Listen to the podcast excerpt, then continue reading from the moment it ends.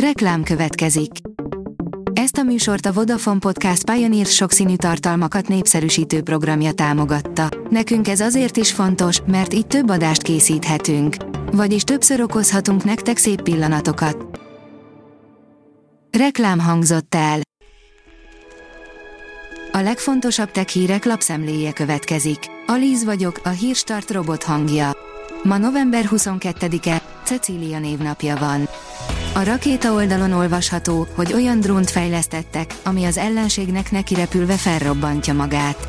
Az ukrajnai háború miatt az utóbbi időben elég sokat lehetett hallani az úgynevezett öngyilkos drónokról, amelyek a kamikáze pilótákhoz hasonlóan úgy semmisítik meg a célpontot, hogy robbanóanyaggal felszerelve nekirepülnek annak.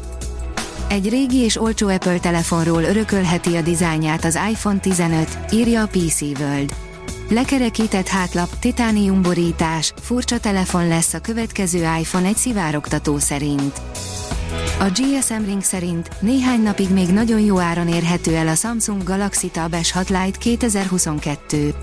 A dél-koreai vállalat legolcsóbb S Pen-nel felszerelt készüléke néhány napig egy nagyon jó ajánlattal vásárolható meg a média üzletekben. A player szerint a valaha mért legnagyobb vulkánkitörést mérték Tongánál. Mint egy 200 atombomba erejével tört ki, a törmelék és hamu pedig több mint 40 km magasra jutott fel a légkörbe. A Bitport szerint feltűnt az adatvédelmi hatóságnak, hogy vasárnap elkezdődött a foci VB. Itthon is figyelmeztettek a Katari VB applikációk adatbiztonsági kockázataira, amelyeket a NAIK szerint egy kifejezetten erre a célra használt, fényesre pucolt telefonon érdemes futtatni. A mínuszos oldalon olvasható, hogy uniós egyeztetéssel tárt fel adóhiányt a NAV egy játékfejlesztőnél. Külföldi adóhatóság információja alapján indított jogkövetési vizsgálatot a Nemzeti Adó és Vámhivatal egy játékfejlesztéssel foglalkozó magánszemélynél, így állapította meg, hogy a fejlesztő nem vallott be 100 millió forint jogdíjjövedelmet és 15 millió forint személyi jövedelemadót, közölte a NAV. Az IT Business szerint beszédet feliratozó okos szemüveget fejlesztettek ki siketek és nagyot hallók részére. Beszédfeliratozó okos szemüveget fejleszt siketek és nagyot hallók részére egy brit startup. Aki felveszi ezt a szemüveget, valós időben olvashatja a körülötte elhangzó beszédleiratát.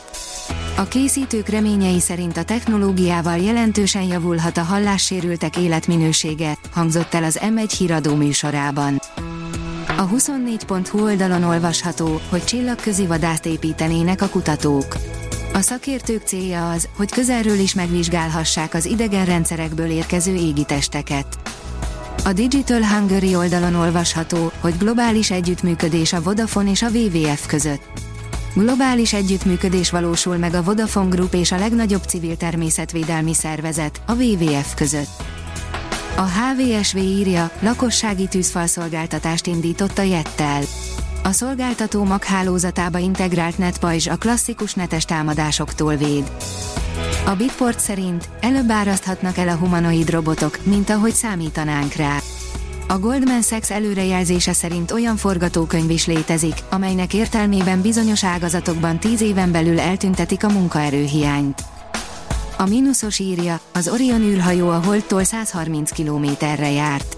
A hold felszínét 130 kilométerre közelítette meg az Orion űrhajó hétfőn a kora reggeli órákban, ezt követően folytatja útját a Holdon túl, közölte az Egyesült Államok űrhivatala. Az okosipar.hu szerint rossz időben is kitűnően lát az önvezető járművekhez készülő AI. A török Boszporusz és a brit Oxfordi Egyetem nagy áttörést ért el egy közösen épített, új mesterséges intelligencia rendszerrel, ami lehetővé teszi az autonóm járművek biztonságosabb és megbízhatóbb navigációját, különösen kedvezőtlen időjárási körülmények között.